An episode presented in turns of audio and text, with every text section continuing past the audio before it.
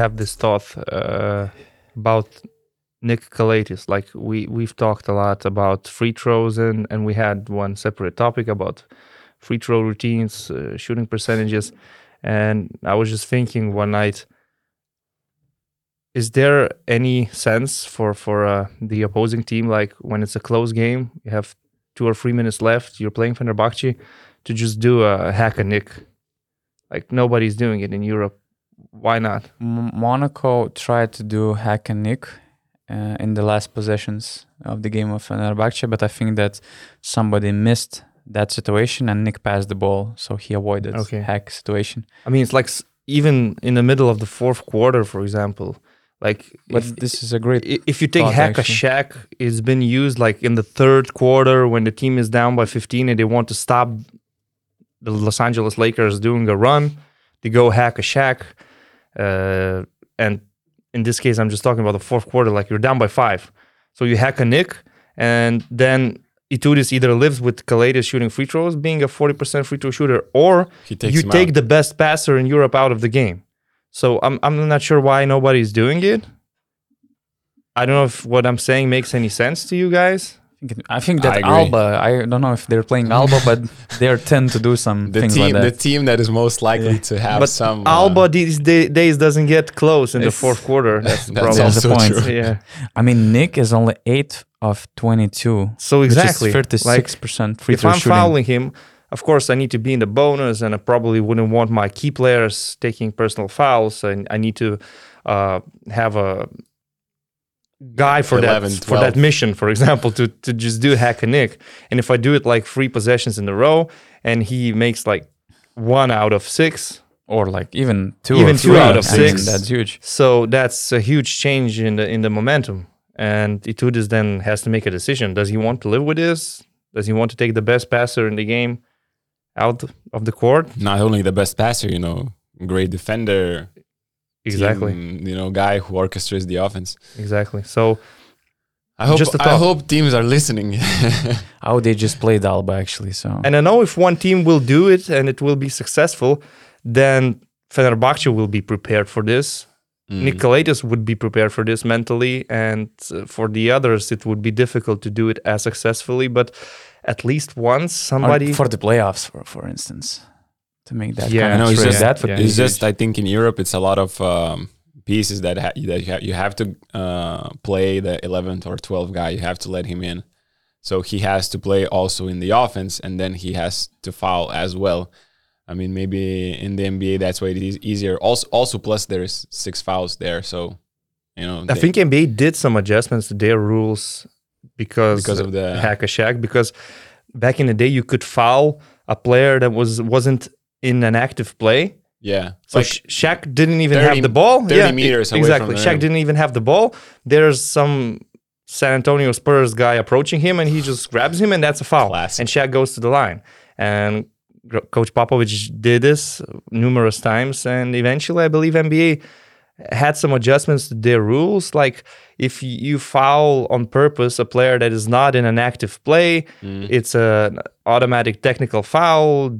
The the team keeps the possession, and that he has to have the ball in his hands. yeah, basically he has to have the ball in his hands, or he or he has to be like in a pick and roll sequence Mm. close to the ball, like he's the screener and he's the play. rolling, and you like grabbing Yeah. his shirt. That's a foul. That's he go okay. he goes to the line, but he's in an active play.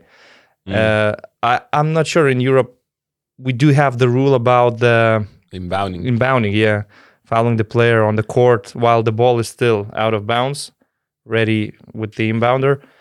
Uh, but but about fouling a guy that's not in an active play, do we have that? I mean, It's Nick just you have to usually avoid he the has the ball in his hands, so Yeah. it's Yeah, easier Nick has to, the ball in his hands. when It's to easier. foul a sh- Shaq. You just have to avoid the unsportsmanlike foul, which which is obvious. Mm. But I remember this. Uh, you t- you said you mentioned the Spurs doing that to Shaq all the time, Yeah, and then after when he switched teams, and um, I think uh, he was in the in the Phoenix at the moment. And, uh, And they did this in there's the this great, yeah, they did it in the first, and and Shaq was like, "Yo, what the fuck is going on?" And he turns to Gregg Popovich, and Popovich has the biggest smile on his face. On Like the yeah, yeah, That's they were 11 minutes and 57 seconds in, in the first quarter left, and you know Shaq they is were going. trolling Shaq. I Yeah. remember that. Yeah, so now we will see which coaching staff is actually listening to this podcast because as soon as as soon as we no, will notice some hack and nick situations, we Who are will- they playing it will be clear, yeah, who who are following us. Who knows when they're, you know, I mean, could play at home. What about the games that have, that have been postponed? Yeah, that's Uh, that's an issue, of course. And first of all, we should start with Yeah. with uh, a huge support to all the people uh, that suffered from the earthquake in Turkey and Syria. Um, I mean, that's just shocking. And uh, also, shout out to all the people doing a lot, uh, supporting everybody, like what Shane Larkin does with his Mhm. foundation. And yeah, it's just a tough moment, and just prayers and condolences go to all the victims of this horrible earthquake, a tragedy. Yeah. This is Q&A podcast, guys. Uh, but what's unique about this one is that the entire episode will be public. One of the main reasons is also behind that uh, we're actually recording this pod on February 10th before Friday's ha- game. So we hope that there won't be like any 50 plus point games uh, this evening. Uh, I will be on a, a road trip, so we just wanted to do some content in, in advance for you to, to enjoy the podcast and at, at the same time to feel what our q&a sessions are all about uh, because the entire episodes are available only for BN+ members that you can become on basketnews.com slash plus. By the way we have some great offers at the moment uh, for you to join our community and to get some extra content including q&a episodes which we do every two weeks uh, additional Augustas uh, breakdowns, some opinion articles, and some great community that we have on WhatsApp uh, chat. So let's give a credit to our All Star and GM uh, subscribers: uh, Paulius Tinteris, Hoofman, Kristas Pokitis, Gabrielius Serva, Audition 11, Luka Sucevic, uh, Jonut Georgescu. And thanks for over 100 BN+ members that we have uh, at the moment and who help us to create more content, to, to visit EuroLeague destinations, to visit other destinations, to create more content for you guys, uh, to enjoy and to feel uh, European basketball as as best as possible. Uh, by the way, a couple of news. Uh, next week, I think we will have our first BN Retro episode published. I saw raw material. We're still trying to make some cuts because even from raw material, it's about 40 minute content. So we have to cut it to make it at least up to 30 minutes or around 20 minutes. Uh, so I think it might be also another interesting angle of uh, European uh, basketball uh, coverage. And yeah, we can start with the questions. As always, uh, BN+ members has the priority, so we will start from their questions and we will try to answer as many questions as possible uh, due to time limitations. So let's start with Vasco. Uh, hello, here are my questions. After this NBA trade deadline, what's your what's for you the favorite teams to clinch the finals and win it? Do you think the Mavericks gamble has any shot at it after the conference finals last year? Uh, no, I don't believe in the Dallas Mavericks, honestly. Uh, to me, their trade is mainly about whether they want to commit to Kyrie Irving or not. If they sign a long term extension, then obviously they're trying to build on that. And this second part of the season will be dedicated towards Luka and Kyrie creating some sort of a bond. Uh, yeah, they should be in the playoffs. They will be competitive, but I mean, the Western Conference right now uh, looks so unpredictable and so crazy. It's so hard to say who's going to win it after what Phoenix did. The West got stacked. Exactly. I And- love CJ McCollum's tweet uh, saying, you know, th- this all happened because Ja Morant said he's good in the West. Yeah, he had no problems with the West, but the, all of the- a sudden, the East was like, you know, did not change much, and and the West is now, who knows what's Mm. going to happen. So Phoenix, if if everyone's healthy, they're a scary team. Honestly, you have a starting lineup with CP3, Devin Booker, KD, uh, Cam Johnson probably, and DeAndre Ayton. Cam was wasn't he traded Mm. in Who- in, in that who- deal? who They they gave all the Yeah, all they- the three and D wings. so who who would be their starter? I think he was uh, traded. He was Wa- traded. TJ Warren. Uh, Yeah, I uh, saw Warren on some. TJ Warren some is, social was was in the trade package, right? So he he could He be went a- to Phoenix. Yeah. he could be a starter. Anyway, Uh, you should you should say it's a big four with CP3, Booker, Mm. KD, and Ayton. If Ayton is committed, because so far this season he he seemed like he doesn't feel really appreciated in Phoenix. Uh, maybe the change of ownership added some positivity towards that, and they're just trying to be contenders right now. Because honestly, this season with all the injuries, it didn't look like Phoenix is a serious contender. And after the trade, when you when you bring KD, it's different. However, we have those health issues. Like KD is injured himself. Uh, CP3 had nagging injuries this season. Booker was out for a while, and who knows if everyone's healthy. Actually, I wouldn't sleep on the LA Clippers because they are a serious team. Probably they're doing some moves now to Mm. to sign Russell Westbrook because Proud. it looks like it.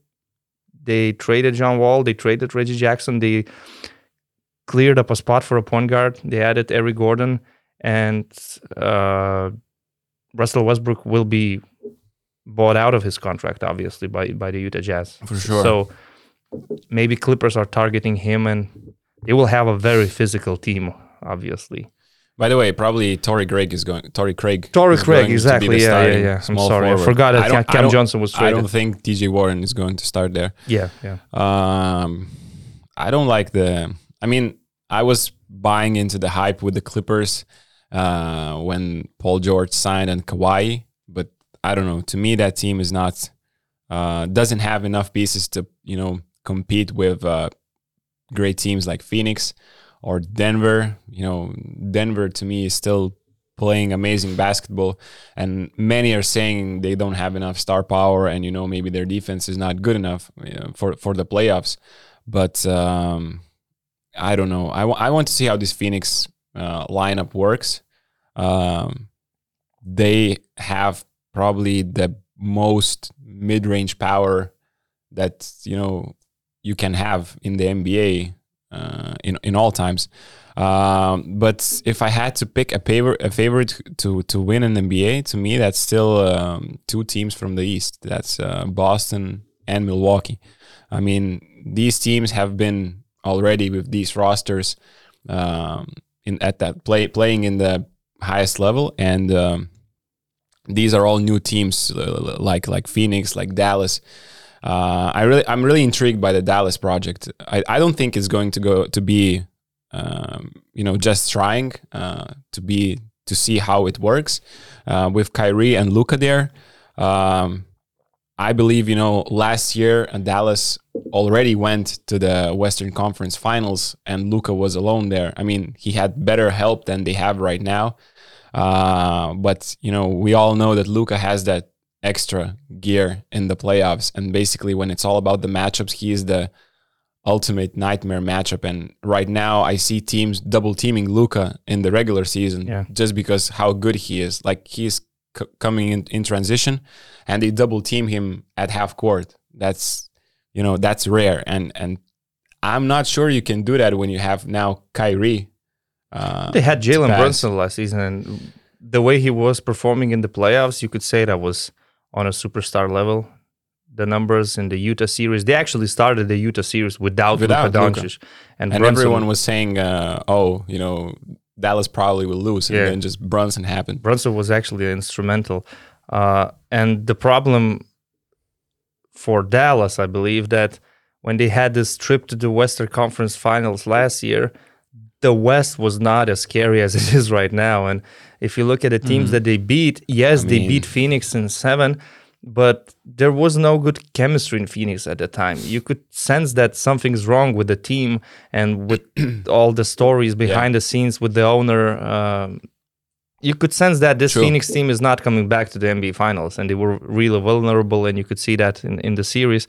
Right now, I mean, I agree with you about the East, and I agree with you that in general, Boston Celtics looks like the best team in the league, and Jan is probably the best player in the league. If he has Khris Middleton, they can go far. They added Jae Crowder; it's a very good addition for them. Uh, similarly to when they added PJ Tucker, and eventually Mhm. uh, they went all the way. So, yeah, I agree. The East is is kind of simple. It's Boston, Milwaukee, and the close third Philadelphia. Phil, yeah, But three the teams. West is so unpredictable. I the don't. West, you have Denver, Memphis, uh, Clippers, Sixers. Dallas, Clippers, Ah, Sixers in the East. Oh yeah, I mean, there are still Warriors yeah, in the mix. exactly. They added, they you know retained Gary Payton, who was instrumental to their run. yeah.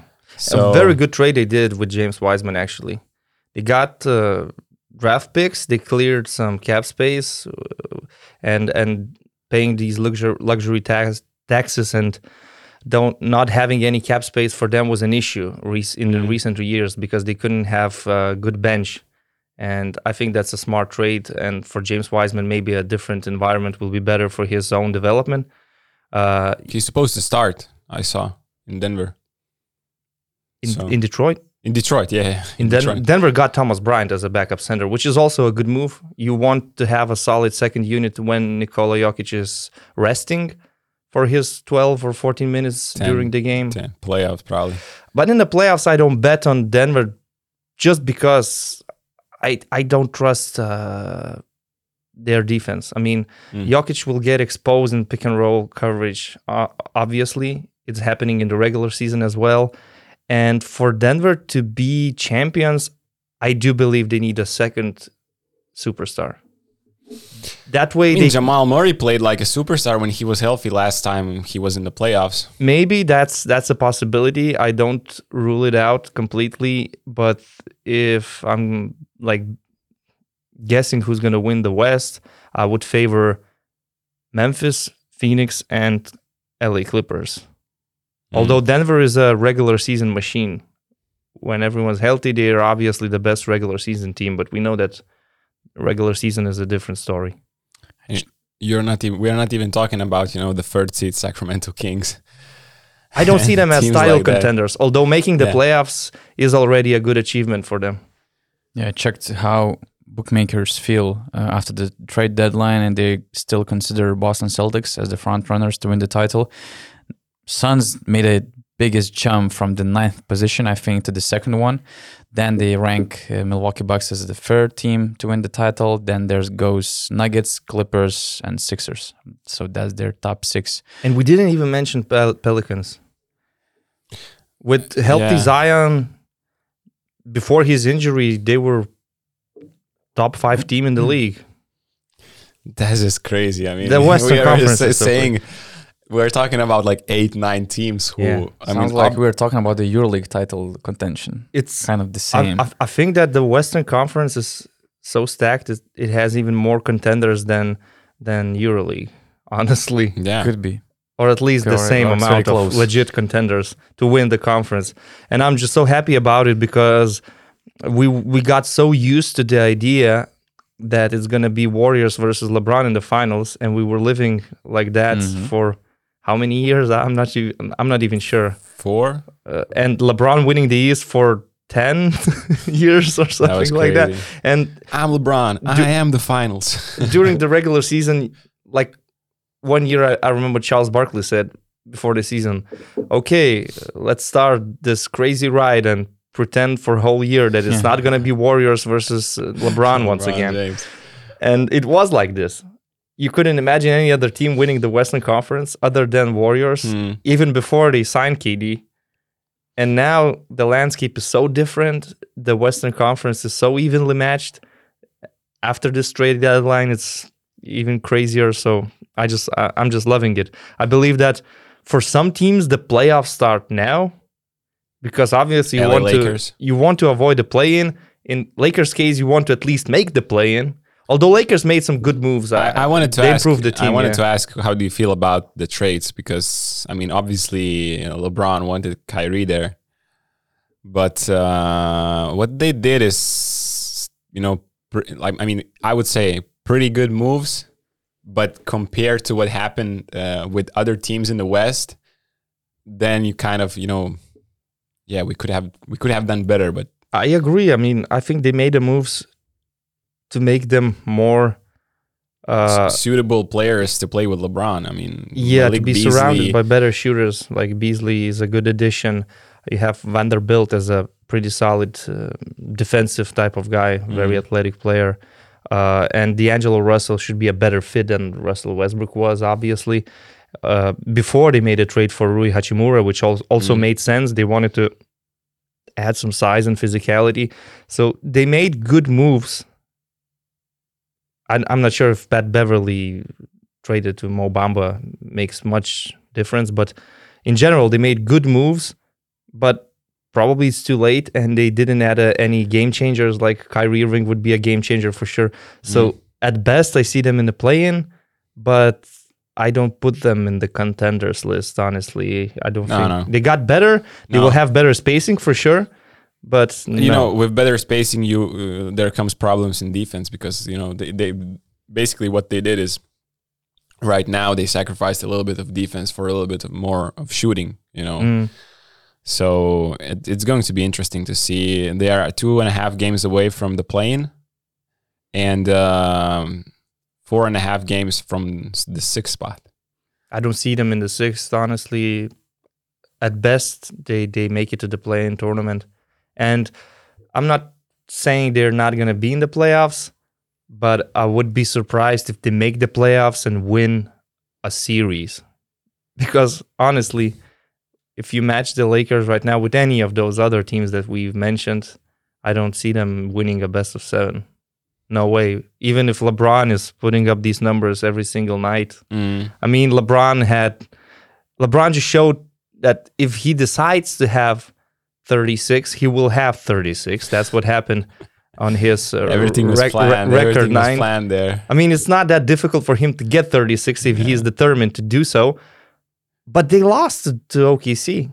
They lost the game. yeah I mean, it, uh, it was all about LeBron, and, and Kareem was in the building, and so many celebrities, and his family, his friends, and everybody celebrated LeBron. But yeah, they lost to OKC. They need wins now to make the play that's true and and they just lost the game because they were not defending very well, and LeBron was scoring. Fair enough. I mean, you knew uh, the way I saw the moment I saw how LeBron was dressed up for the game, dressed up for the game. I was like, yeah, it's about to go This is that down night. today. The record is about to go down today. We have LeBron question by Vasco. Who is the GOAT for you? Should we split the best career ever and the best player ever award, or you think we can't? Maybe you already answered this. Ah, okay, never mind. And thank you very much. Greetings from Portugal, everyone. Obrigado. Nice. I love Portugal so much. After last summer, I said to my girlfriend, and she agreed that this is where I want to live. You've been to Lisbon, Porto. Uh, so far, t- I've, I've I've been only to Lisbon and around, uh, but I'm planning to visit Porto and, and other cities. Porto we is have amazing great as well. islands as well. We had Yeah. after wedding we were planning a trip, but then COVID happened, so it I just loved plans. everything. The people, the climate, uh, the food, everything was so perfect to me. And anyway, let's let's focus on Yeah, the goat question, question. about the goat. We can focus on Portugal too. Well, my honest take Uh. about the Go discussion in every sport is that we should decide on who is the best in his era. It's unfair to compare players from the 80s with players that we have right now. I mean, if you watch any game from the 80s or even the 90s, you see that there's not that much talent. Uh, there's not too many players that can shoot the free. The basketball is different. The skill sets are different. And even comparing Michael Jordan to LeBron James doesn't make any sense. And when you try to compare players based on their titles, it also doesn't make any sense because you need to look at the context. I mean, LeBron James was always winning the East, but he was always facing a team like Golden State Warriors. What could he do in some of those finals? I mean, people are always saying, "Look, Jordan didn't lose a final, and and LeBron lost how many finals?" But what could he do in these um, uh, series, like against the Warriors, or when he was almost a teenager facing the San Antonio Spurs? He mm. carried the Cavaliers team throughout the East, and then they were facing this scary monster built by Gregg Popovich. What could he do? Of course, he lost those finals. So I don't know. To me, LeBron is the best player of his era. In I, I mean, the 00s, the 10s, the 20s, still probably Two decades. almost three. Well, two That's decades at least, right? We have Kobe, of course. Uh, a lot of people would say Kobe, and they wouldn't be wrong. I mean, Kobe and LeBron probably are the goats of these two eras. Then we have Michael Jordan as the obvious goat for, for 90s Mm. and part of the 80s. And we have Magic, then we have Bird. And I don't like saying, like, uh, putting statements like LeBron is better than MJ. To me, It it's, doesn't it's make silly. sense, to like- me, it's silly. Yeah, I know that would that would gets uh, people going on social media, and you know, probably the most viral tweets uh, have been written in Twitter history, uh, where people are just comparing the titles and uh, making these meme a lot of different memes uh, by just comparing two players by different from from their each point of view. Like you take a random fact and then it's like oh so if this random fact is in mj's favor then mj is the goat. But look lebron is have done this and this this that. Like Yeah. you just post categories where lebron is superior to mj and and, and say oh uh, so lebron is better. And like it just doesn't make sense for me to compare for me to compare these two players. Like who is the goat? For for many for many um, parts lebron is superior like longevity longevity you know Yeah. uh, all around game stuff like that like mj played probably you know m- a more beautiful type of basketball you know uh, the one you i personally would watch more often than lebron let's say you know because lebron is still lebron is right now the have the most points scored in the nba history At the same time, being But one I of the best passers. One of the best pack. He's fourth, I think, four, yeah. in uh, in assists. But I still don't know. I mean, I know right now he's probably going to step back for a pre, for a free pointer. You know, at the end of the game, but you still don't know his what what is his go to move. You know, like other players would used to have, and he's just you know using his uh, sheer power and, and athleticism to get to get to the rim, and that's you know so so in that part, you know, yeah, MJ is to me just more beautiful to watch and and th- does this count to the goat conversation like you know he has more titles and stuff know. like that so And when you also have all these bigs like Hakeem Olajuwon, Shaquille O'Neal, Tim Duncan, where do you measure them? How do you rank them in, in these discussions? oh it's it's for the big guys it's even you know tougher because you know the the argument that you have to be a ball handler probably to be it's also unfair. It's also because unfair. different eras- true Different eras had different players. Uh, at one point, Shaq was the most dominant player in True. the league, and nobody could stop him. Uh, now we have a different type of era. The bigs are shooting frees. Joel Embiid, with his body in the 90s or 80s, he would play under the rim in physical battles. Right now, he does everything. So to me, it's unfair. and also, the argument when some people say that, uh, look, you put LeBron in the 90s and the 80s, he would dominate as well. There was not that much talent in the league. Fair. But can you imagine Larry Bird or Michael Jordan playing now, these days, with today's technology, medicine, um, training, and everything? They would be superstars just as they were they uh, would probably be even better than in they their were. years. Yeah, for sure. So that's that's why I uh, enjoy you know um, comparing uh, you know if if let's say let's say who had a better career MJ or LeBron probably choose LeBron right at this point like just thinking that he'll have additional two years But it depends on who you count as a better career. Yeah. Somebody counts titles uh, as the best indicator was the good career. to But me, honestly, somebody else counts this record all-time scoring. I'm sorry to interrupt, but to answer the question, who had a better career, I would say MJ if Washington didn't happen. Mm. Because what can be better than finishing your career with a game-winning shot in the NBA Yeah. Finals? But then Washington happened. It Does- probably was a mistake. but does then it you take have away from his LeBron playing in, for Lakers, losing losing Lakers in the last few of his but you know last he, seasons. and, so but he's still uh, chasing and making these records He's But still relevant. records- That's the thing. He's still relevant Yeah. To the league. yeah, but these records, I mean, He's the game is so different. Scoring pace is so different that a lot of people That's put true. this as an argument that oh, he became an all-time scorer, so he has another you know advantage over MJ. But the scoring pace, the game itself, the style of the play, yeah the amount of three pointers that were made in, in those years, I mean, it it, it helped them uh, to to to come on the top. Sure, but A lot but, more, but you a lot more freeze, but still but you know, honestly, if you put LeBron right now on 30 a better team, 30 they would be a points too. contender. per game. And how many years it took to to break Kareem's record? Like forty years, I believe. So now they it's said that they said you know everyone said that this record is uh, Untouchable. yeah, untouchable. now it will probably take forty more years to break LeBron's career because uh, LeBron's record.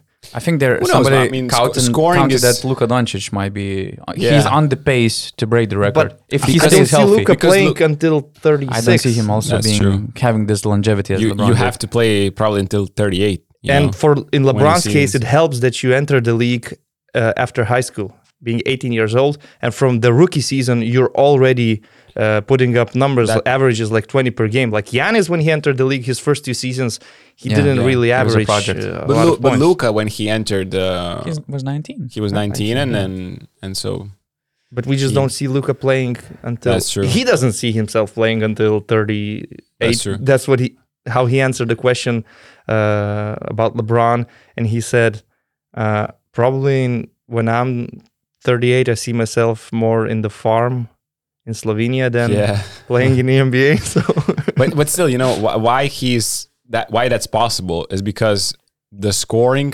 is increasing every year, the pace is increasing every year, the amount of threes are increasing every Mhm. year, and you have Luka uh, playing in this type of ba- playing this type of basketball since he came into the league. So his scoring averages are al- already perfect, and they are I think growing each year, and so maybe with the way basketball is going, you will see in him you will see Luka averaging even more in the next years, and that you know could help. But that's still you know to beat It's still a long shot. Oh, yeah. all-time Yeah. scoring record, you need to not have injuries, serious injuries, and you need to play at least until You need to have this goal to have your son playing together on the same and team. And honestly, in this uh, answer, you all also put an answer to the question about the goat. After 20 years, we will have new goats. We'll have a new era. We will. We are Yeah. already talking about Giannis, Luka, and, and Jokic. So in 20 years, it will be a different discussion. We will have different players with different accolades, titles. And- what and will so so what will be the question after 20 years? What will the question be? So is it LeBron or Luka or Jokic Giannis, or yeah. is it MJ or Giannis? Luka it all depends on, on, on championships. hon- no, honestly, we have to decide this one right now. because when you have this narrative about the best player, you always talk not only about his skills, uh, but how many rings he has. So that's important. yeah, And honestly, I don't r- rule out LeBron James still having a push Mm. on a contender. Not right now with the way the Lakers are, but who knows? He's probably going to play at least two more years. yeah, let's appreciate the greatness we're witnessing. Uh, amazing. Audrus has a question. Uh, if Anadolu makes the playoffs in fifth or fifth to eighth place, do you think they make the final four? Personally, I think they have an advantage playing only one game instead of series. Do Mm, they? I'm not so sure. Mm. I'm not so sure. Uh, well, again, Ma- it depends on who who who will they face. It's not about the fifth seed or sixth seed. It's, yeah, it's, more the about matchup. The matchup. who you're yeah. facing. However, I would probably, and as I think right now, I would probably agree that the way they're playing this year, they have an advantage if they play one game. I'm not buying that they can play good for a series. I just don't see. I mean, 20 plus games have passed.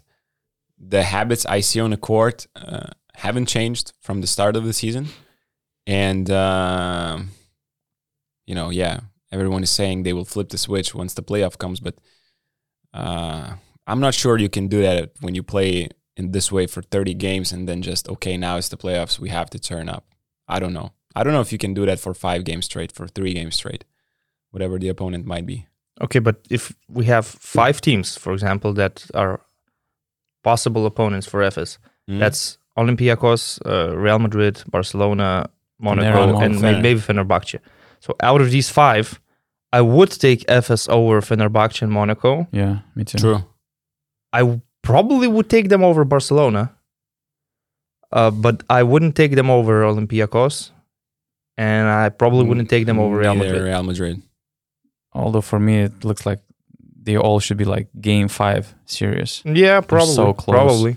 What's what's interesting that so far they're one and three uh, playing away with the top five teams, and last year they actually beat Milan uh, without having home advantage. But Milan had a, a lot had of injuries, so it was a different conversation. It was a good matchup for them to sneak into the final four. So it depends only on the matchups, not uh, seeds. And uh, Audris has another question. Check out places to stay in Kaunas for the final four weekend on Booking.com. Which one would you recommend? Some are quite creative and funny, in my opinion. Stay in Vilnius and just make a trip to Kaunas. Yeah, I've heard that. I didn't check, but I've heard that Vilnius prices are way better than Kaunas, and it's not that far away. You can jump on on the train, and in one hour you're basically in, in the arena. Train, car, One share, 50 car sharing, bus. Uh, Yeah. The train station is like 15 minutes uh, walk Yeah. from from From from, the the, arena. arena. So uh, I would also go for the option.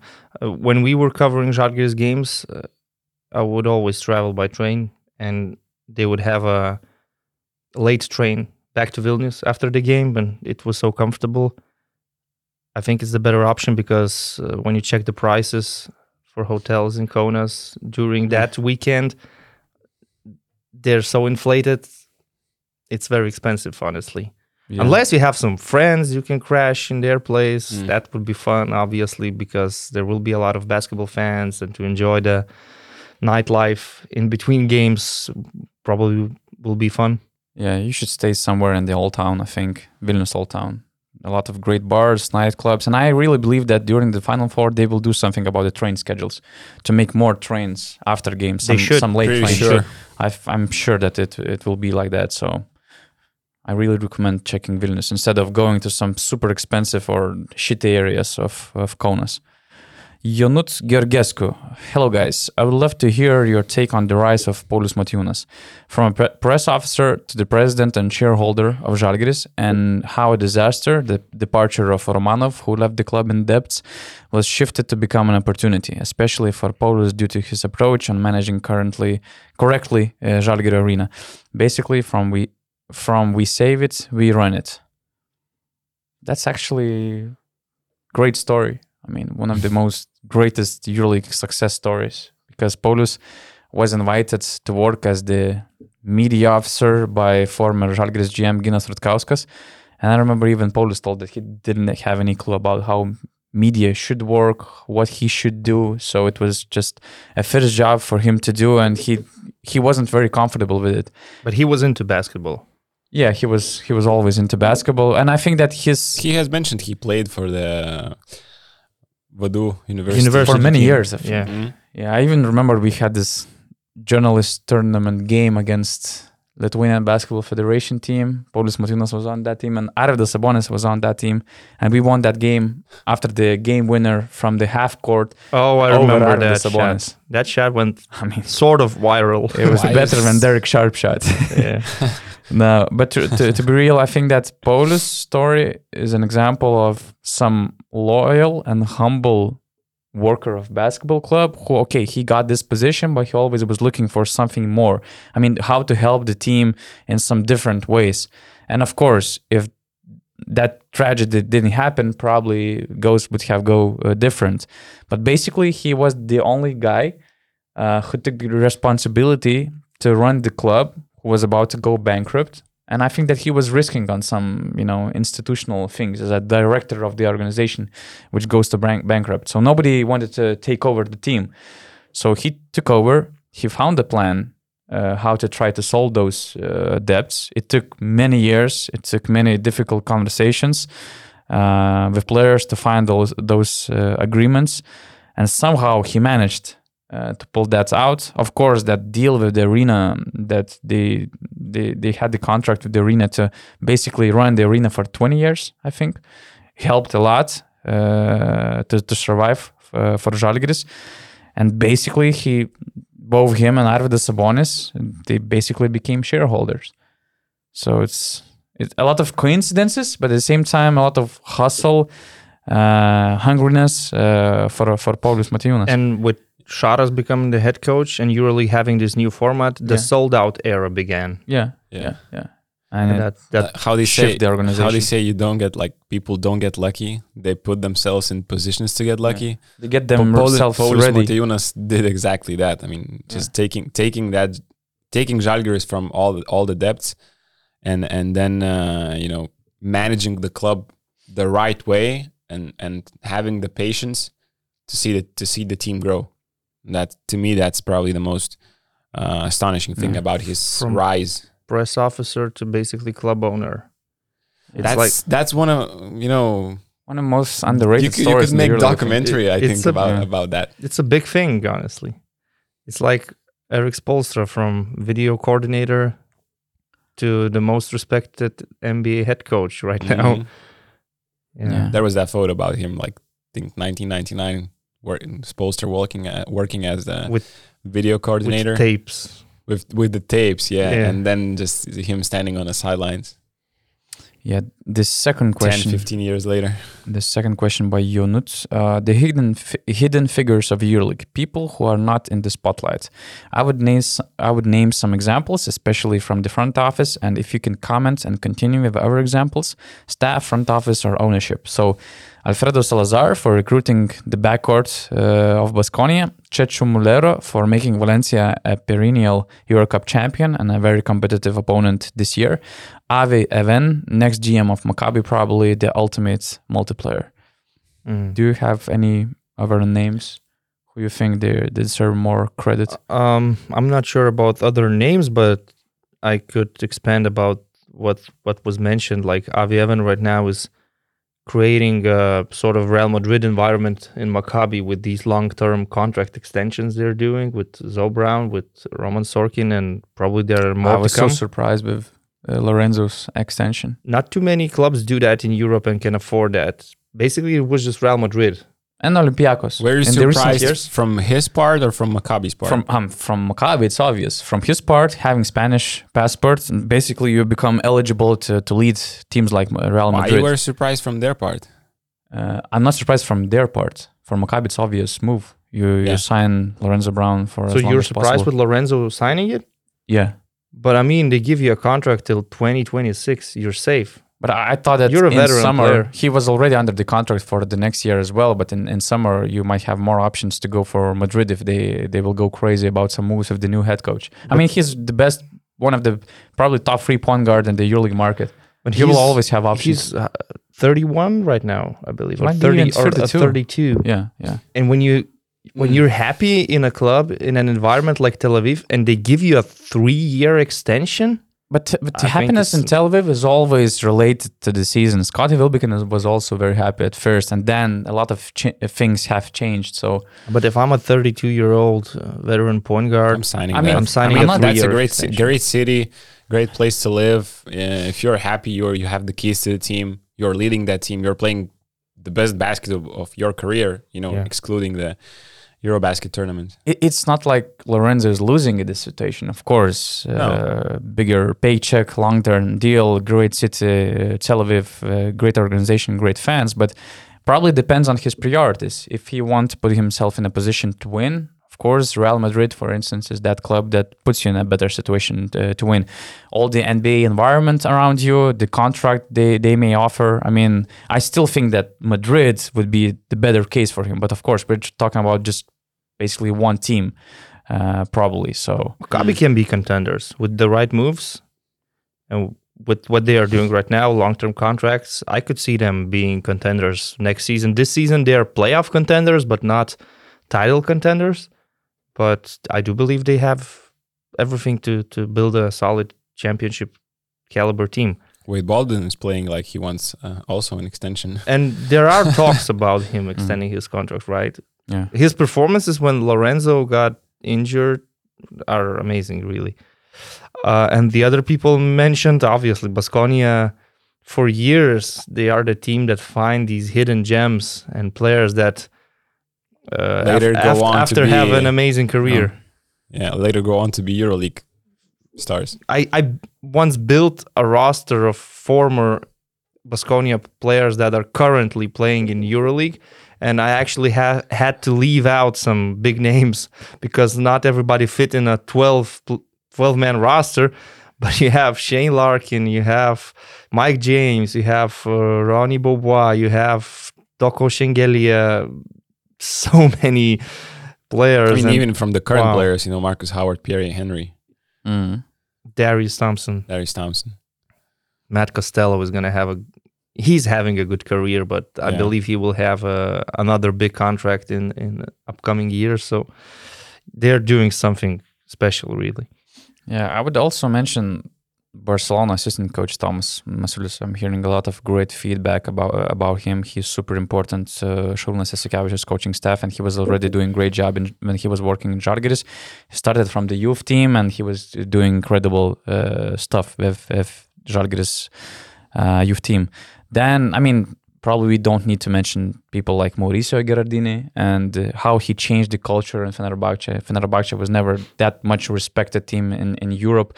They weren't winning organization before he joined. Of course, there was Željko Obradović, but I mean, Gherardini built the culture. He showed it know-how, and now they're just uh, continue to follow. Um, shout out to Rokas Miskevičius, uh, Lithuanian working for Monaco team. They have a very uh, small uh, front office. So basically, Rokas Miskevičius is a man orchestra who covers a lot of daily but necessary stuff uh, in Monaco, and uh, there are a lot of funny stories about him being, you know, sleepless, always drinking coffee, smoking cigarettes. So we wish health to Rokas because he's just putting a lot of energy uh, for Monaco to build up their reputation uh, in the EuroLeague. Uh, I would say Daniele Baiesi is a brilliant sports director with enormous basketball knowledge. Uh, he's working for uh, Bayern Munich, and I also love their GM Marko Pesic, very innovative leader of an organization.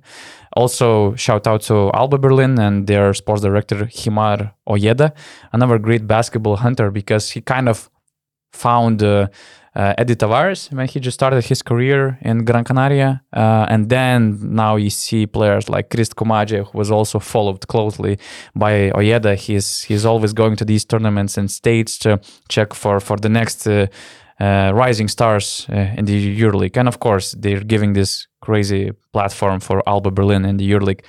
Um, I think that Yakup Sekizkök, uh, Efes assistant coach, deserves a lot of uh, credit. Uh, we all see only Ergin Ataman uh, in that team, but I think that Yakup Sekizkök, uh, is that hard worker who put, makes a lot of uh, work that we don't see.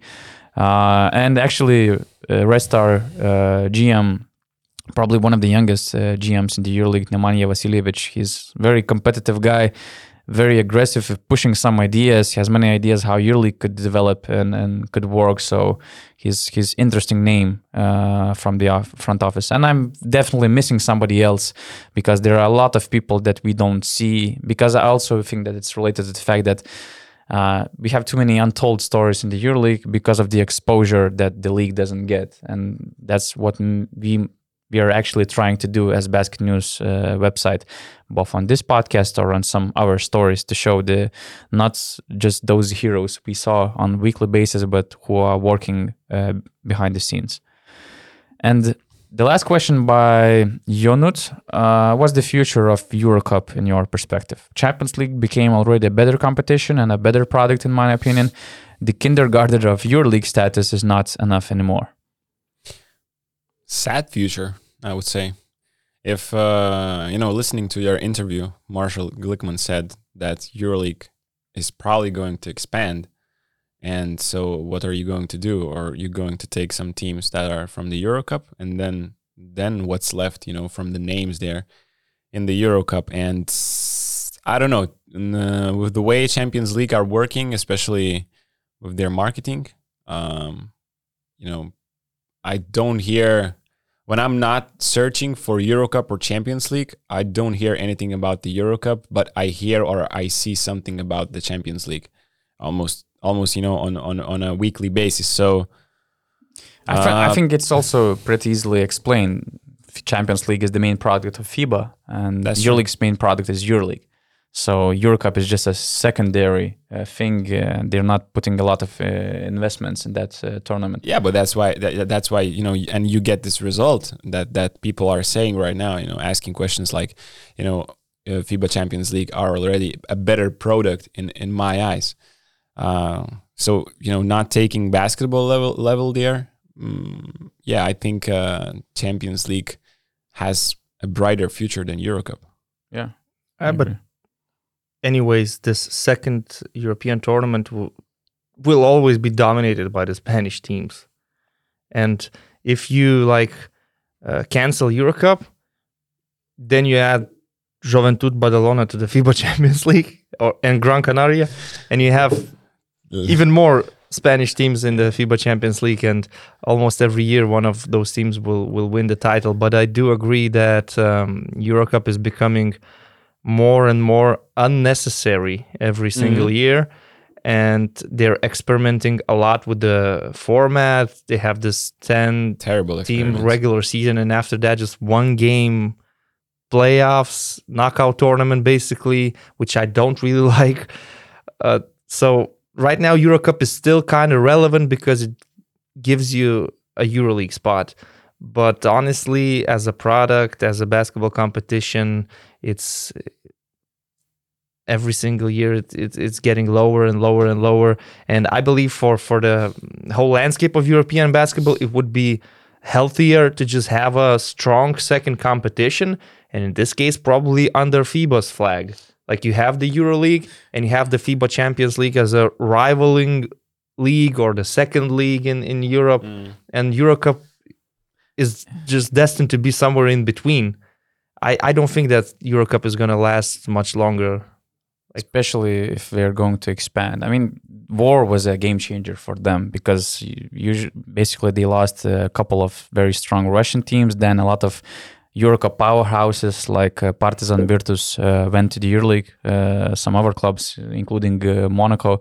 So taking out the best teams uh, of the competition, it would be the same if we would exclude top five of the EuroLeague teams right now. The level, the competition, the and the standard would be also uh, a bit different. But I agree with Rytis. I, I also think that it would be just a bit clearer to have EuroLeague, yeah, and then we have the secondary, uh, not only competition, they're also doing FIBA Eurocup, but the, the whole pyramid would be more clear and understandable for basketball fans in Europe. Because to follow all those tournaments, I mean, then they have those Northern Europe uh, leagues. It's just There is not enough unnecessary confusion. there is not enough attention to basketball in Europe to have four tournaments Mhm. international and on international level in Europe, and you know it's better to have less of them but with more quality, and to have four of them. You know, some teams are not even participating in the fourth one because they are not seeing the economic, uh, you know, investment being worth it. You know, they're saying we're not we are try- we are trying to get to the Champions League, FIBA Champions League through the qualifying. But if we are if we don't qualify, we don't want to play in the in the FIBA Euro Cup because that just doesn't make sense to us. Nobody nobody will are going to come watch games, and the cost of participating is just going to be bigger than than what we are going to get. So, um, to me, it's just too many tournaments, and it, it's better. It would be better to have two. That's it. Tudor Minku or Minsu. Uh, hello, I just joined the community and I'm glad to be part of it. Keep up the good work. Thank you, Tudor. Here are some questions. Maybe you'll find some interesting topics. So, which is the biggest rivalry in EuroLeague history, both on team level and maybe even between players? I'd say Panathinaikos and Olympiacos because Yeah. they have been rivals for decades, and we have seen both of these teams on the rise and on the fall. Uh, whether you take the 90s, the 00s, the 10s, because the Belgrade Derby, as people said to us, it's it's the eternal, Eternal derby, derby. they call it Mm. is just becoming relevant now in, Yeah. in, in EuroLeague's context. I'm not saying locally, but in Yeah. EuroLeague context. And Olympiacos Panathinaikos has always been there. Mhm. And we know the titles of these teams. We know how great power was under Željko Obradović. We know what Olympiacos did with uh, Duda Ivkovic. So, yeah, I would take those Greek teams. But Between players, I'm not sure. I don't know. We don't really have these. There's no such type of thing. No in, here in Kobe, Europe. LeBron, no Magic, Larry Bird, Michael. we don't have stories. these rivalries in People, uh, players don't have interactions uh, you know, in this way on social. There's only media. a rivalry I know is between Wade Baldwin and Brandon Paul, probably, and Will Cherry. Yeah, probably that's the biggest rivalry we had. Last season we had some sort of rivalry between Kostas Papanikolaou and Dwayne Bacon in Yeah. a in a playoff series. You can see that Larentzakis, Mike James is becoming a thing yeah, as but well. that's that's just matchups. Like yeah, in it's good that you mentioned like Magic and Bird because that was the whole era Era. of, that's ba- of how basketball. NBA built up their it was. Magic versus Bird. You make documentaries about Magic versus Bird. Not necessarily Lakers versus Celtics, but Magic versus Bird. In Mhm. Europe, it doesn't go like that, and it, Team- it's it- it- teams. it's also related to the fact that many players are usually under one year contract or one plus one. They they will look for a better contract in the free agency, and it's it's more about teams because roster changes drastically over the years. Mm. You don't have players with like five or six year contracts being in the position to create his own legacy. It it rarely happens, you know. People and people don't change the, the teams they support uh, according to their favorite player. You know, Yeah. yeah. everyone has the team, Mm. and the team is above anything else. Very rarely you see, you know, fans that have I don't know, uh, supporting Vasilije Micić for to t- to take an example, and you know, supporting Žalgiris and then supporting Anadolu Efes. Like, who is doing that i- in Europe? The His second- friends only. yeah. The second question: Which was your favorite coach, player, executive to interview so far? I'll try to be quick. Uh, I, of course, I forgot a lot of interviews I made. Trinchieri. Trinchieri from the coaching standpoint. Mike James, I think he has so many thoughts about the game, and usually he goes against the flow, so uh, it's always uh, entertaining. Entertaining to hear. And from the executive side, I really loved how innovative was Marko Pesic and Maurizio Gherardini is always like an open book. You just read and soak all, all the information. Uh, Urosh, another BN Plus member, has a question about uh, Maccabi. Didn't Blatt himself help Maccabi build this team, unlike previous Maccabi rosters where Nikola Vujčić teams had heavy centers and old-fashioned play style? I wouldn't say that Maccabi, even with Vujčić, was old-fashioned. They were always like American-style basketball uh, approach uh, teams. they just had Ante Žižić. Yeah, but it's not like It's normal to have one center yeah, like that. basically all EuroLeague teams has one traditional uh, center. But yeah, Blatt's impact was higher because he joined the front office. Uh, let's say in the last uh, summer. Let's let's go through the public questions we have because we're running out of time a little bit. So let's be quicker with those. Uh, once again, join BN Plus community on basketnews.com slash plus. We have some great offers uh, uh, to join this community and be on the priority list whenever we come up with the Q&A episode. So, Dinctive has a question about Dwight Howard. Which EuroLeague team would benefit the most from having Dwight Howard on their roster this season? I think EuroLeague would benefit from having Dwight Howard. but not the team. Uh, I'm not so sure. I mean, if you somehow convince Dwight to be serious about his role and to do things for the team, then maybe some teams could use him. But mm, nah, I don't see that. I can't imagine. I'm sorry. If that team is looking for getting wins, me too, really. Fit wise, you can think about ASVEL when you know Laverne got injured, so they kind of need a big center, but it's like I Mm, know. Žalgiris. Look, ima- imagine Dwight uh, playing today against Basconia.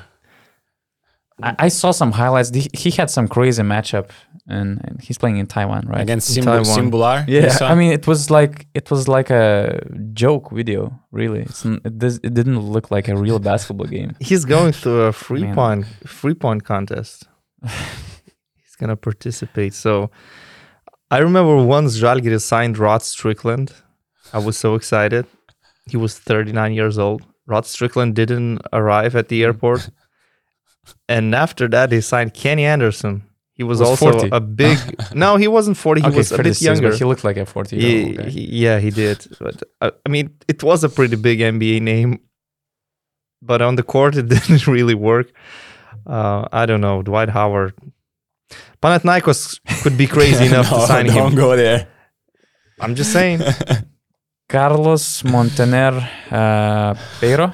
Uh, I would like you taking risks and try to, to predict the eight teams at the playoffs and why you will choose them based on what has been seen so far and which ones will get close, but finally you don't believe they will reach the goal. Oh so my we, god! we kind of all agreed Olympiacos. on top five, right? Olympiacos, Madrid, Barca, Fener, Monaco. Although I'm not saying that Fener is is Yeah. untouchable because they're not playing particularly great basketball for the last couple of months. True. Um, They have Actually, uh, Monaco, they're last last ten games. well. They have Four and six. Four and six, Monaco which is, is- five and five. which is uh, 12, 12th best. And they're just like two wins away. It's two losses basically away from Yeah. missing the playoff picture. so hard with these top eight predictions because like four weeks ago you would go with Zvezda. Right now you want to go with Partizan. And then you think that maybe playing great. then you think you might uh, trust Maccabi, and then they lose home game against Red Star, who you kind of thought that maybe it's time to rule them out. So and, and that was a really important game for them as well. very important game. I mean, at home they were nine and one. I was writing an article yesterday about Maccabi Mm. and their, um, you know, homesickness. And I was like, yeah, today they are going to win against Zvezda. It's a must win for them. Bam, they lose, and they have the one of the worst records of playing away. So yeah. W- I would still go with the six: Olympiacos, Real Madrid, Barcelona, Monaco, Fenerbahce, and Efes. I think Oh, yeah, Efes will I've- be there. Also have Efes. So then you leave these two spots, and I remember in one podcast I just said Basconia and Zvezda. I'm sticking to Basconia. Not so sure about Zvezda right now, but I'm still thinking about Campazzo coming back. That should influence uh, their game a lot. But Um, Partizan is a, in a great form, nine and two in the last. yeah, I watched games. their game yesterday. They've top at- the best offensive rating in the last ten games, top four defense. Huge They're, they're adjustment they made. clicking. They're clicking right now. It's so hard to decide. it's true that you know la- their Partizan's last games have been against Bayern, Žalgiris, as well Zvezda, Valencia, Basconia, Maccabi. So, you know, not the top top teams, They're gonna have a but difficult still, schedule. you know, they have won away three times. Uh, so now they play Alba, they have Virtus, they have Milan. But to, to finish the season, they will have an Anadolu away, Olympiacos at home, Barcelona at home, Real Madrid at home, Monaco away, and Pau is their, their last game. Like at that, least at home. I mean, at least they are Yeah. facing these big three, teams three at games, home. three games at home. I'll try to be more consistent. I said Basconia Zvezda. I will try to stick to my predictions. Although Zvezda lost some very important games that really hurt them, but after yesterday, they're back in business. Yeah, it's tough. It's tough. Donatas, your predictions? Okay, Do you have? Also, do we all agree on the six? Basconia, you mean? No, I mean, uh, do we all agree on Oh, the Efes. on, on the six teams? I don't know. I don't agree. I agree on five.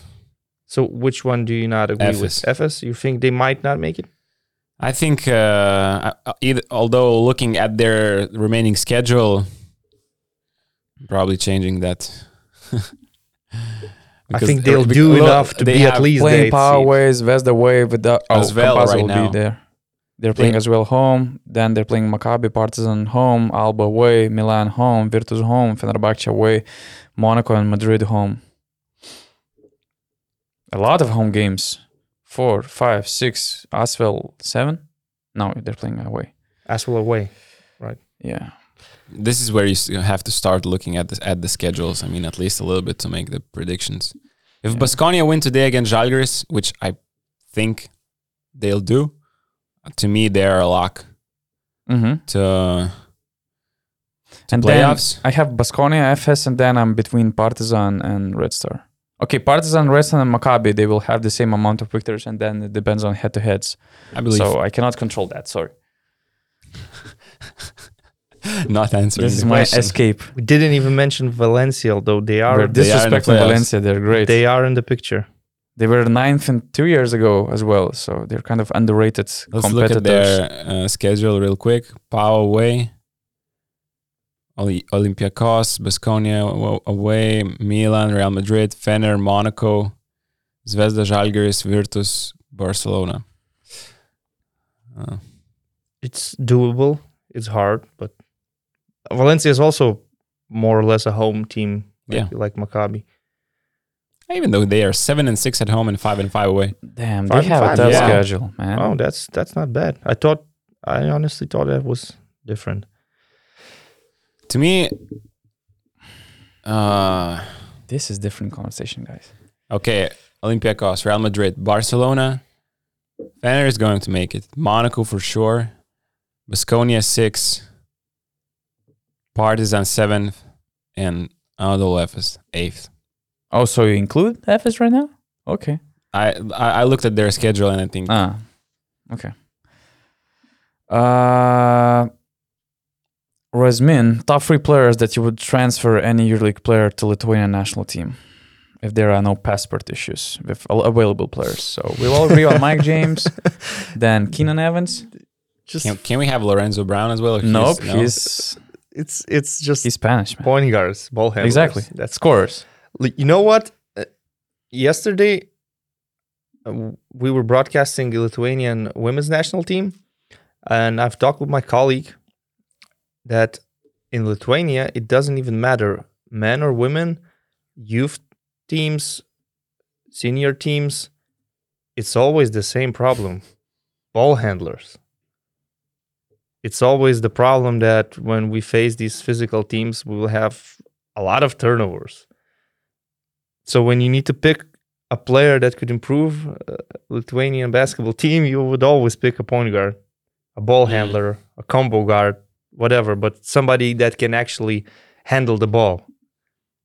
even though the situation is getting better, but the damage was done, uh, you know, in, In the the, past. year, in the past, in the Yeah. years, in the years before. But you know, the development of players in Lithuania have been, you know, changed a little bit. The the way, uh, you know, kids have been coached lately. They they come with much more skill.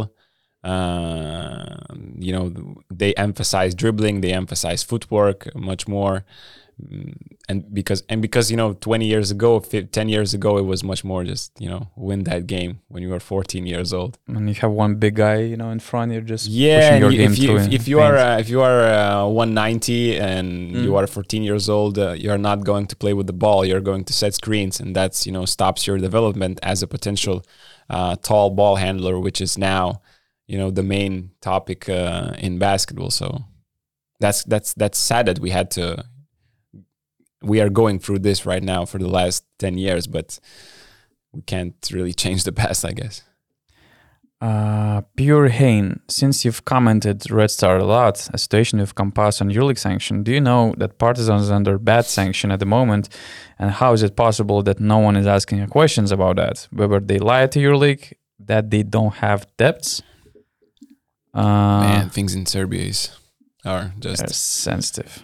Um, yeah, I checked. Uh, I tried to address those questions, uh, and we all see that officially they had some bad cases with Stefan Jankovic and Nemanja Gordic. They're former players. They have one uh, FIBA ban, but I think that the main difference is that these awards uh, came out only a month ago. So basically, it's not like they were in debt. It's it's it's the same. Like killer is not sentenced as a killer before you know final court decision. So when there's final court decision, you can mm, treat him uh, as a killer. So the same in basketball. Okay, they were uh, they were sued uh, uh, on bats, but until the final decision came, it was not clear if they have debts or not. So now they, they they have to pay those players uh, some amount of money. Uh, Jankovic is getting less. Uh, Gordic is getting a huge amount of money. But the thing is that, and I think that the main difference, I don't, I don't know how it was exactly, particularly with Red Star, because even the EuroLeague is not disclosing what happened about hidden stuff that was not declared. But uh, the thing with Partizan is that once the judgment is done and they get the ban, they ask for uh, for installments uh, straight away to to start paying those debts. So they kind of have debt, but they have this agreement uh, to pay the money in installments, and it's different. It's basically a covered case. uh, unless you don't uh, follow the agreement and you don't pay after the second or third uh, payment.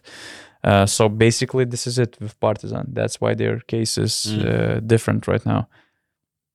I don't know if they will get any ban from the EuroLeague because now they have this official FIBA ban. Uh, but if they will do all the paperwork uh, properly, and the EuroLeague will see that okay, the pay uh, debts are going to be paid. I mean, it's, I think it's not the case. I just hope one day we won't have to talk about uh, these such kind of things in Europe. Neither uh, in EuroLeague or any other competition. It's a big, big uh, shame of European basketball. Uh, Dr. Red, should EuroLeague reconsider the position of Alba Berlin? I mean, they're not even competitive. Well, maybe right now they're not. It's not like they're a bad organization. I think it's no- normal to have two German teams. German is one of the priority markets for the EuroLeague, so They're hosting Final Four. They already hosted and they will be hosting in the future. So, I mean, they're the somebody, only somebody has to be bad. I mean, you and, know, and, and they're bad also because they have the lowest budget in the EuroLeague, but they also they're probably the best platform from young and up and coming players to get some EuroLeague experience because young players they're not playing in the EuroLeague. and they had a lot of injuries. Honestly, I think uh, they, they would have a True. better record if if not for those injuries. Um, I think it's fine. We have two German teams. They're different teams. One season Alba will be more competitive, like like last year. This season it just happens to be a bad year for them. I mean, after last season, we could say, shouldn't we reconsider Žalgiris? sorry, I, I I said somebody has to be bad. I meant somebody has to be last. You know, Ah, true. I know, It's- I know, I it's- get it's it. Like Actually, in, I checked the regular season record from the last three years. So actually, the last team is Panathinaikos. Should uh, we reconsider their position in the EuroLeague? I doubt it. I really doubt do it. they have we shouldn't. do they have good organization like Alba? Uh, that's another another topic. No, I'm kidding. Sometimes Just- they do, sometimes yeah. they don't. Yeah. then there's uh, Panathinaikos has 28 wins, Asvel has 29, Alba 30, Red Star 33, Žalgiris 37, uh, 37, and then the list goes on. Uh, So I'm perfectly fine with Alba Berlin, honestly. And I'm perfectly fine with all teams we have in the EuroLeague at the moment. right now, we do have Mhm. a very good lineup That's true. in the league. Imagine the EuroLeague had some kind of uh, format. You know, it's a closed league, but we count wins in the last five seasons, and who has the least amount of wins in five seasons are stripped of the license, and then a new team comes in. That's the only way how you can move in or move out of the EuroLeague. Because you, you, if you get in, you have a five-year guarantee that you're going to be in this league, and you know you can attract sponsors. I mean, in the then- fifth year, GMs would go all in, Yeah. knowing that Mhm. this is the season where we must overachieve. Yeah. That's how it was before. And teams like Žalgiris, they were going over their budget actually. Because they had to win debt. In three-year cycle in Yeah. the local league to, to be in the EuroLeague. LKL counted and like Cup that. counted, I think.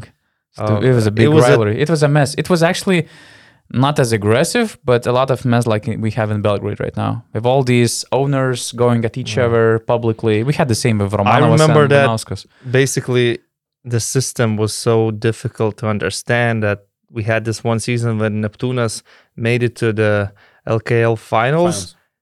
and then we needed Besiktas to beat somebody in Ah. Somebody Turkey and make Valencia yeah. to do something in Spain so that Neptunas move somewhere in these coefficient So that, standings that there's a spot in the EuroLeague. and they go to actually. the Yeah. EuroLeague Mm. and you're sitting there thinking who am I rooting for? what, what needs to happen? Why do these results affect the future of, of this club from Klaipeda? Uh, and that was just too mesmerizing, I would say. Neptunas fans just watching a random Turkish league game on a Thursday night. Uh, Dainius Rumsha, our colleague, let's say there is a statistic which would measure the impact, hustle, deflections, getting on the nerves of opponent's leader, of the players with the last amount, with the The least, least. amount of minutes spent on the court. Who would be your pick to be at the top of the EuroLeague? The least amount of minutes. Hmm. I was thinking about Thomas Walkup before the least amount of minutes. Yeah, Walkup has plenty of plenty plenty of minutes. Larentzakis. I thought I thought about Branko Lajic, Branko Lazic John for Brown, sure. maybe. Laz- Lazarevich. Lazarevich. Yeah, John Brown plays a lot. Yeah. So Lajic, maybe. too many minutes. But Lazic also plays 20 minutes. He just you don't see him on the court for 20 minutes because Mm. on offense he doesn't do much. But on defense he's all all over you all the Mhm. time. Um we don't have too many impact players. Yam Madar? But does he do many deflections? No, he's the dirty he's- work? No, he's getting getting on the nerves of the point guards. I would say. Mm, he's irritating defender. Uh, who else is there? Paris Lee, but you know, Also, sometimes he's off. I mean, sometimes he's really sometimes into he's off, but sometimes he's he off. wins you a game in the third quarter alone against True, Žalgiris, True, true, just because of you know the other point guard can't. true, true, can't- true. And I loved him in Monaco. I mean, he, he Mm. was a great fit. What else do we have? We already have a solid top five, so just we don't have that top of the top.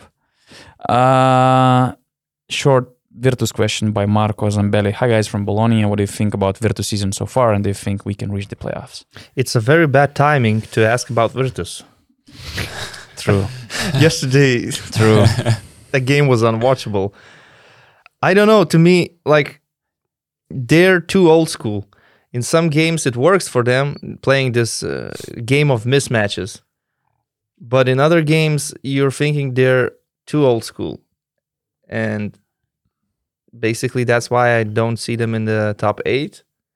Although with Mm. Scariolo's uh, tactics, they break some games, they get some solid wins. Sometimes you're thinking that uh, they are quality, and and sometimes Milos Teodosic does something very impressive, but I don't think they'll be in the playoffs. And after yesterday's game, it's it's such a bad timing to talk about Virtus, honestly.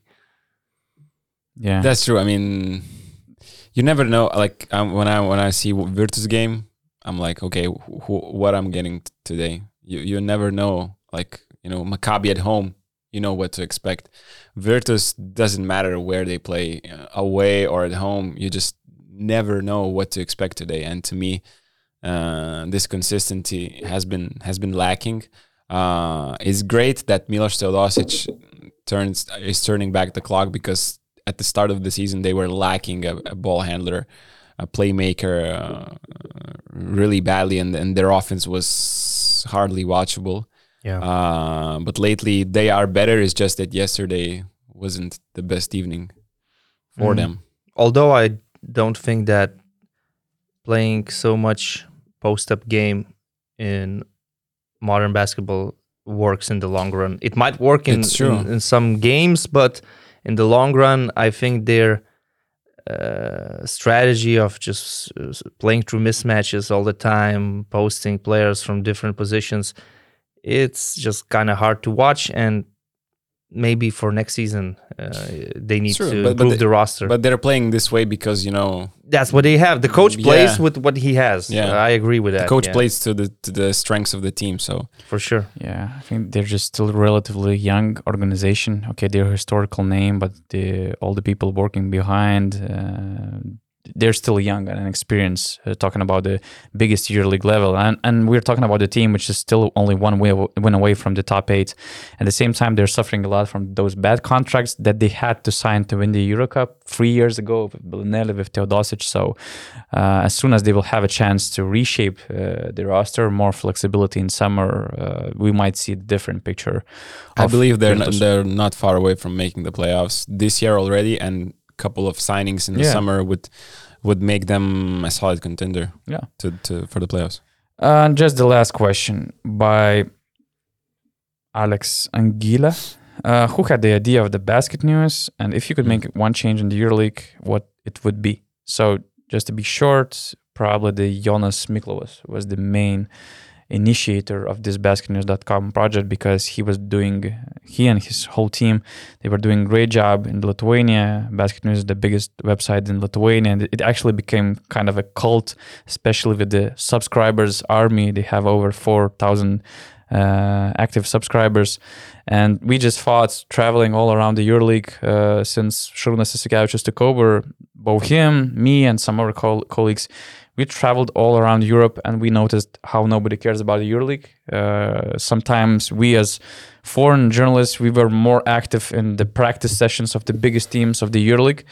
And then throughout our experience with World Cups, Eurobaskets, we saw that there's a huge niche that should be filled in Europe. Talk, speaking of mar- uh, media uh, platform, which could unite whole European basketball community because the whole European basketball is split in a lot of local uh, media outlets. And if you're foreigner or if you want to track as a Lithuanian other teams closely, and if you're a f- American player or you're a family member, there's basically unless you have to be great at Google Translator, it's it's really hard to do.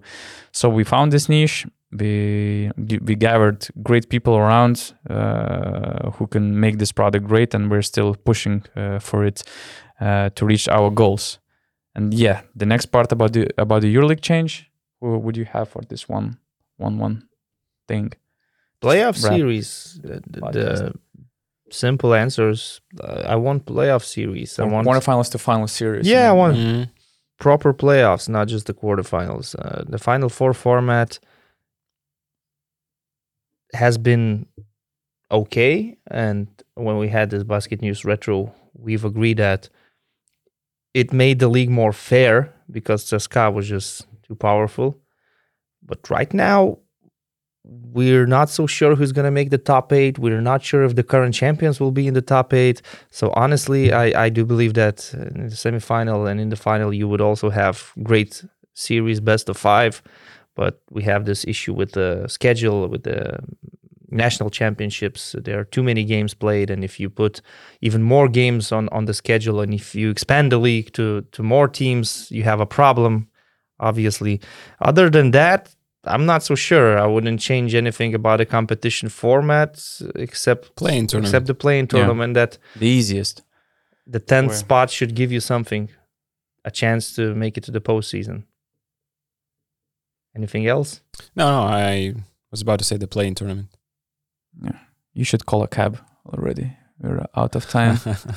And that's a wrap of our q&a podcast thank you all for all the questions sorry for those who we didn't have time to answer but i believe that we answered uh, most of them one more time join basketnews.com slash plus BN+ members community to have a lot of extra features and the simplest thing you can do actually just press like button below this video subscribe our channel 50% of our viewers they're not subscribers of our, of our channel which is a crime because not just they're just missing the podcast but some great recaps of games, uh, Augustas' uh, video analysis, some great stories. BN uh, retro uh, project is about to come up uh, this week already because we're I don't think shaming people is gonna work.